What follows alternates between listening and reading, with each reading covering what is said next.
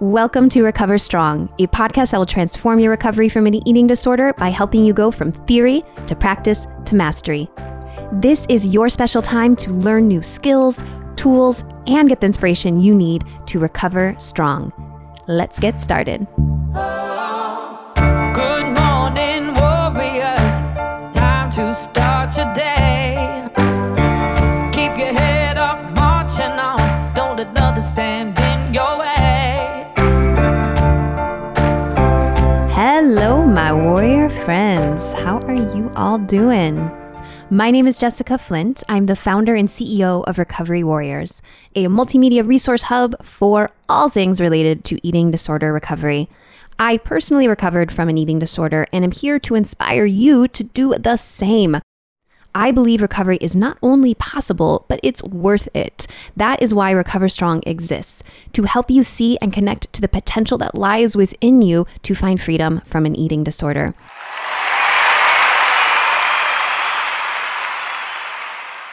Today is Five Things Friday, where you get more recovery wisdom in less time. Now, each Friday we talk about 5 things related to recovery, whether that is 5 steps to improve your body image, 5 things to focus on in the recovery process, or today's topic of 5 intense emotions connected to eating disorders, or as I like to call them, energy in motion, emotion. I love how legendary author of Eating in the Light of the Moon, Dr. Anita Johnston, talks about emotions as waves. So let's get started with a little clip from her. We've bought into the idea that we're capable of controlling our emotions. We're not any more than you can swim up a mountain. Emotions are a form of energy. They're a wave. And it can't be controlled any more than you can go to the ocean and hold the waves back, right?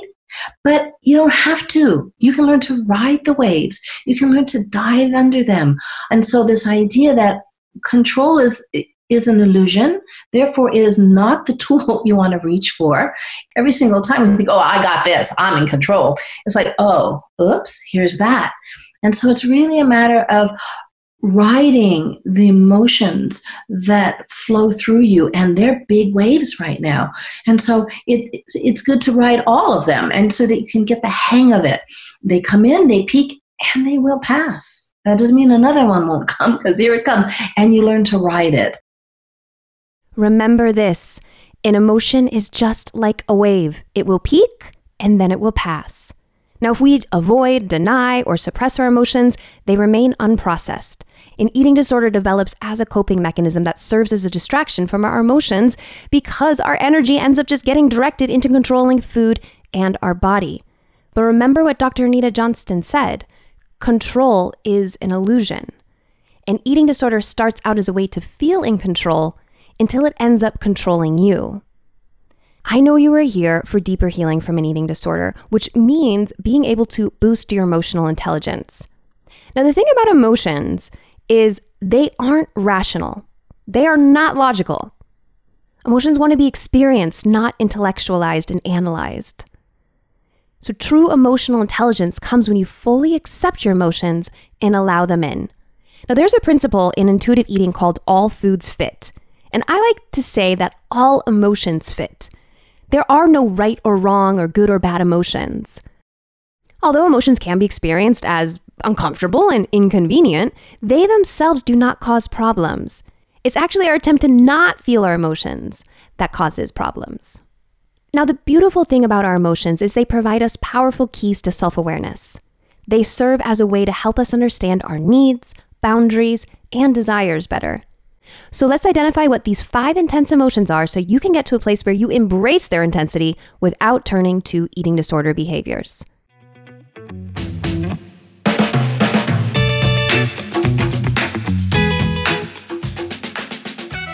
Number 1, anxiety. If I could compare anxiety to waves in the ocean, anxiety is like having one wave after another with no break in between. It's so energetically tiring. One anxious thought after another, after another. It's like living in the head with an overactive imagination, spinning out worst-case scenarios, calculating errors, and trying to control others' perceptions. Whenever my anxiety got super intense and was really charged up, this is when I would fall into the eating disorder compensatory behaviors for relief. Dr. Norman Kim from Ayana Therapy is my go-to for understanding anxiety and how it relates to eating disorders. He's a top-notch researcher, educator, and advocate for eating disorder awareness and treatment, especially in minority populations. Let's hear what he has to say about being put in front of an anxiety-provoking situation. So you are put in front of the situation that normally causes you anxiety. And then what's the most important element is that you're not allowed to engage in your typical compensatory behavior to alleviate your anxiety. You've got to sit there with the anxiety and monitor it and allow it to happen, because you need to learn that no matter what, at some point anxiety is going to plateau. And then at some point, even if you do nothing about it, anxiety is always going to go away. It's just the way that our nerves are designed. They can't just keep firing indefinitely. At some point, they have to fatigue. But what happens if you are somebody who's used to engaging in compensatory behavior is you start to feel anxiety go up, and then you do your behavior. And then the next time anxiety goes up, you do your behavior. So what have you experienced? All you've ever experienced is that anxiety just goes up. You've never experienced the plateau, and you don't experience that. Ultimately, without you doing anything, anxiety goes down. Over time and through the exposure, you learn that anxiety or the distress or the urge doesn't last forever. It's eventually going to decrease without you engaging in any kind of behavior. And most importantly, that whatever the feared consequence is, the big feared consequence does not occur. Our nerves can't keep firing indefinitely. They have to fatigue. And as long as we sit with the anxiety without reaching to a compensatory behavior, it will subside. Anxiety, just like fear, holds valuable information as to what you really need to feel safe.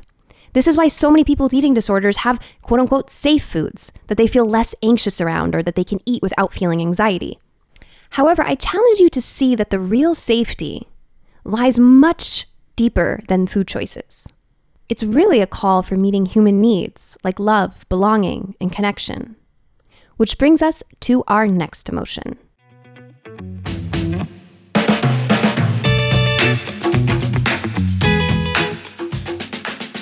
Number 2, disconnection. Disconnection is a common experience in eating disorders and takes on so many different forms. A disconnection from our body, disconnection from a sense of purpose or meaning, and disconnection from other people. You've likely had the experience of being in a room of crowded people and still feeling disconnected. Now, you may experience this as loneliness or isolation, or just a general state of dissatisfaction. According to Dr. Norman Kim, at the most basic level, everyone who's struggling with an eating disorder is struggling with a profound sense of disconnection. And disconnection operates on a number of levels, right? It's disconnection certainly in terms of relationships. This doesn't mean that people with eating disorders aren't in relationships or can't have relationships, obviously. But when you're struggling with that longstanding feeling of I'm not good enough, it's going to impact on how honest you feel like you can be or how vulnerable you feel like you can be. And without honesty and vulnerability, it's really difficult for any of us to maintain healthy reciprocal relationships with people. It disconnects you from the full experience of existence. There is this really wonderful growing body of literature on happiness and on positive psychology. And, study after study shows that among the most common characteristics of people who are kind of generally happy people is a clear sense of purpose and meaning. If you don't have a sense of purpose and meaning, it's very, very difficult to just kind of exist. We really need that. It's as basic of a need as we have as a species, and that's one of the things that I think is in many ways the most painful thing about this illness, because it really robs you of that connection to something bigger than yourself, and it robs you of a connection to a larger sense of purpose or meaning, and that really makes it difficult to fully participate in just kind of being and in existing.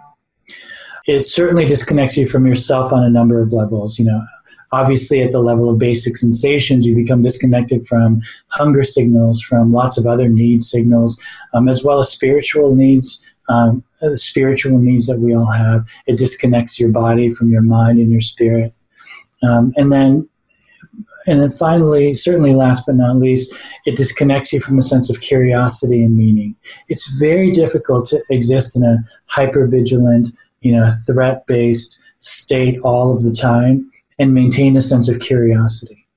Because if you think about it from a survival standpoint, you know, curiosity isn't terribly important if all you're trying to do is survive. Curiosity is very different from being hypervigilant. They're really incompatible states to be in. And we need curiosity. We need wonderment. All of those are important things that lead to a sense of meaning in our lives. Connection is key. I love to say we don't become our strongest selves by ourselves. We need connection to not only survive, but to thrive. When we allow ourselves to look deeper into the ways we are disconnected in our body, heart, and soul, we bring in greater self-awareness. We create connection when we look deeper within ourselves to see how we keep others and our own self at a distance and why we do it. Which brings me to our next emotion.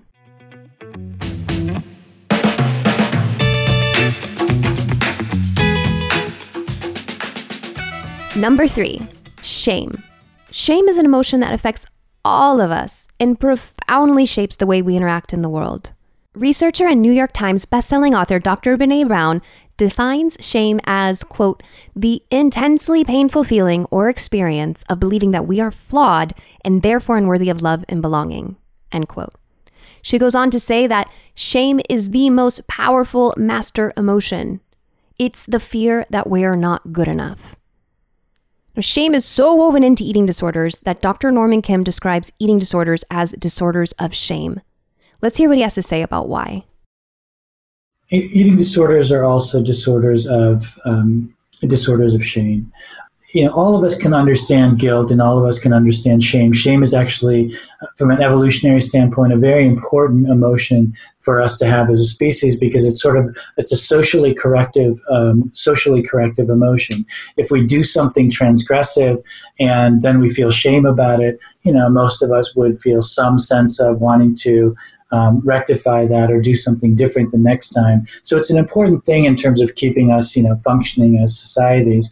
But so all of us can understand that level of shame and guilt. But then some people experience what's called the shame of existence, where shame is shame that's usually linked to the self or to one aspect of the self is really linked in a much more global way to something that is of the whole self. That is, the actual existence of your personhood, of yourself, becomes the source of shame. And when it becomes that big, it's particularly intense. You know, it's shame about the fact that you exist, the fact that you are. And it results in this really significant urge to hide, to conceal, to disappear, to take up as little room as possible, and then ultimately to cease to exist. Now, it's important to understand that this is not necessarily the same thing as suicidality. It's related, but it's really a different thing. And there's an entire body of research that tells us that the same parts of our brain that get activated with physical pain get activated when we experience shame. So in a very literal sense, when we feel shame, it is painful in the same way that anything else is painful. And I think this is something that anyone who struggles with an eating disorder understands full well how horrible and painful existing in a shame state is. I like to think of shame as a tar-like substance that covers our true inherent goodness. It's just this goopy tar that covers it up. And it feels like there is no inherent goodness underneath because it's so thick and dark. And the more experiences we have in life that generate shame and the more we judge ourselves and stay silent about the shame, the thicker the tar becomes and the harder it is to see and feel your true inherent goodness. But it's there in each and every one of us. Fortunately, there is a shame tar remover, and that is self-compassion and speaking up. When you take away secrecy, silence, and judgment, you can wash away the shame layer by layer. This is why having support can be so helpful in the recovery process because you can voice your shame to others who understand and won't judge you. These conditions will help you set a strong foundation for a long-lasting eating disorder recovery. Now let's move on to our next emotion.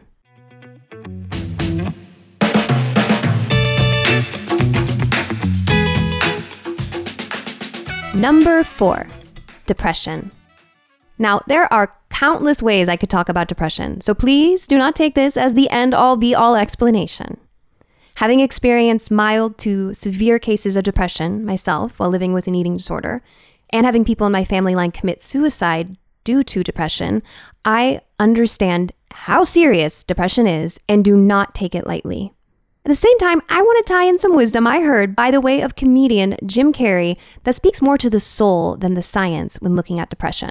Jim Carrey, he posted a tweet about depression that Ariana Grande, who is a huge Jim Carrey fan, retweeted. It had the whole Twitterverse trending, and in this tweet contained a quote from author, poet, and spiritual teacher Jeff Foster. And when I read this quote, it floored me. I was like, whoa, I have never heard depression explained like this, and this feels so truthful, and it resonated to my core, and I wanted to share it with you. So it said the following, quote, "The word depressed can be spoken as deep rest. We can choose to view depression not as a mental illness, but as a state of deep rest, a spiritual exhaustion that we enter into when we are depressed, pressed down by the weight of the false self, the mask, the mind-made story of me.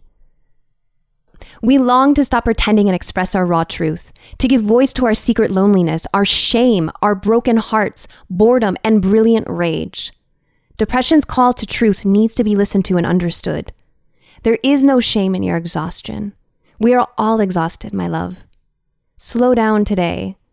Allow yourself to rest deeply and weep and breathe and begin again. Now. I say our depression is holy. It contains the seeds of new life." End quote. So looking at depression as a call for deep rest has helped me understand so many of the times that I struggled with my depression and just this heavy weight of carrying a false identity, the eating disorder, and all the shame that was wrapped around it, and the behaviors and the secrecy and the silence and the judgment. During these times, I'd allow myself space to grieve, to feel helpless, to heal past hurts and cry tears that I never felt safe to cry because I was too busy being strong. We can spend our whole lives creating and curating a specific identity for ourselves or a certain type of image that we want the world to see us as. That's not wholly authentic to who we truly are. This creates suffering. This leads us away from our own inherent goodness because we do not feel we are enough just as we are right now. Now, while there are many advancements in medicine that help people manage their depression, and I'm not overlooking the place for those today, it is also important to look at depression from a deeper lens. How can depression be a spiritual exhaustion that's pushing us to evolve past the mind-made story of the ego? It's a pretty deep thought, but it's worth consideration. Now let's move on to our final emotion.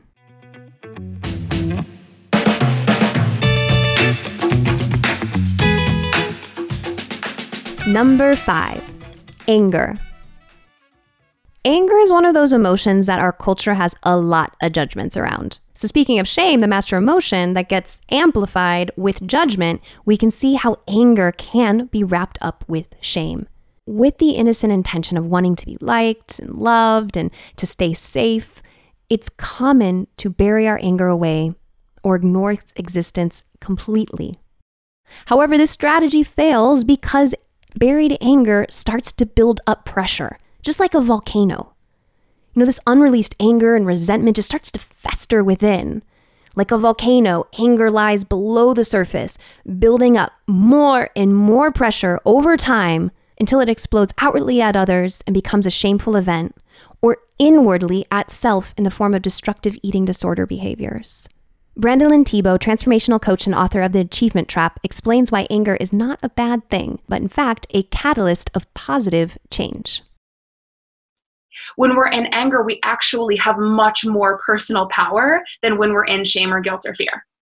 So what this shows us is that anger is almost like this gateway that we have to pass through in order to get to the higher emotions. But because so many of us have such judgment around anger, because we culturally have been made to believe that we're not supposed to feel angry, especially as women, we're not willing to pass through that gateway of anger to get to the other side. So we would rather stay in shame and guilt than allow ourselves to feel anger. And I see this a lot in the eating disorder community. Anger was one of the catalysts to my healing my eating disorder. Like, anger was one of the most transformational aspects of my healing my eating disorder. And that was that when I finally was educated enough about the system at work, how we all internalize oppression and who's actually benefiting from the guilt and the shame that we carry about our bodies, that there are actually whole demographics of society that benefit and profit off of our shame and guilt. When I really understand like the systemic oppression that's at play and how women are intentionally divided against each other and meant to compete with one another in order for the patriarchy to get in place, like when I understood the political societal nature of this, I got angry about it. And as soon as I was able to get angry about it, I was no longer in my own shame. There is power in working with our anger. Anger can bring clarity and strength. When we let ourselves fully feel anger, we can find clarity and set healthy boundaries. It helps us stand our ground and draw a line between what is okay and what is not okay. As Brandilyn mentioned, feeling her anger helped her say, this is what bothers me about systemic oppression, this is why, and this is how things need to be different. Anger moves us to greater clarity. So remember, anger moves us to greater clarity, and from there, we can take action. If you struggle with anger, we will be covering this more in the future because I think this is such an important topic in order to set healthy boundaries and be assertive. To review, our 5 intense emotions connected to eating disorders are anxiety, disconnection, shame, depression, and anger. True healing comes from exploring and bringing curiosity to your emotions, rather than trying to control them or rationalize them away. It's when we try and shut our emotions down that we create strong tension that increases their intensity. If you experienced trauma in childhood or were a highly sensitive child, you may find your emotions can be very intense as an adult because they didn't feel safe to be expressed or to be witnessed with compassion. Working with a support team can be helpful to help you begin to identify and accept your emotions. This was a huge part of my recovery, was becoming more emotionally literate. And as you allow your emotions to move through you and to sit with the discomfort, you will see that they eventually go away. The emotion and the discomfort. A rise and a fall, like the waves of the ocean. Well, my warrior friend, thank you for having the discipline to listen in. If you found this episode helpful and know somebody in recovery who could benefit from its inspiring message, please share this show with them. It would mean the world to us at Recovery Warriors if we can get our cause out to more people struggling with an eating disorder. So if what you heard today was helpful, share the show with another warrior or anyone on your treatment team. You can do this directly from your podcast player or send them over to recoverywarriors.com. We have a goldmine of free resources there for all stages of recovery. And until the next episode, may compassion light the path you are on and courage keep you on it. You totally got this, warrior.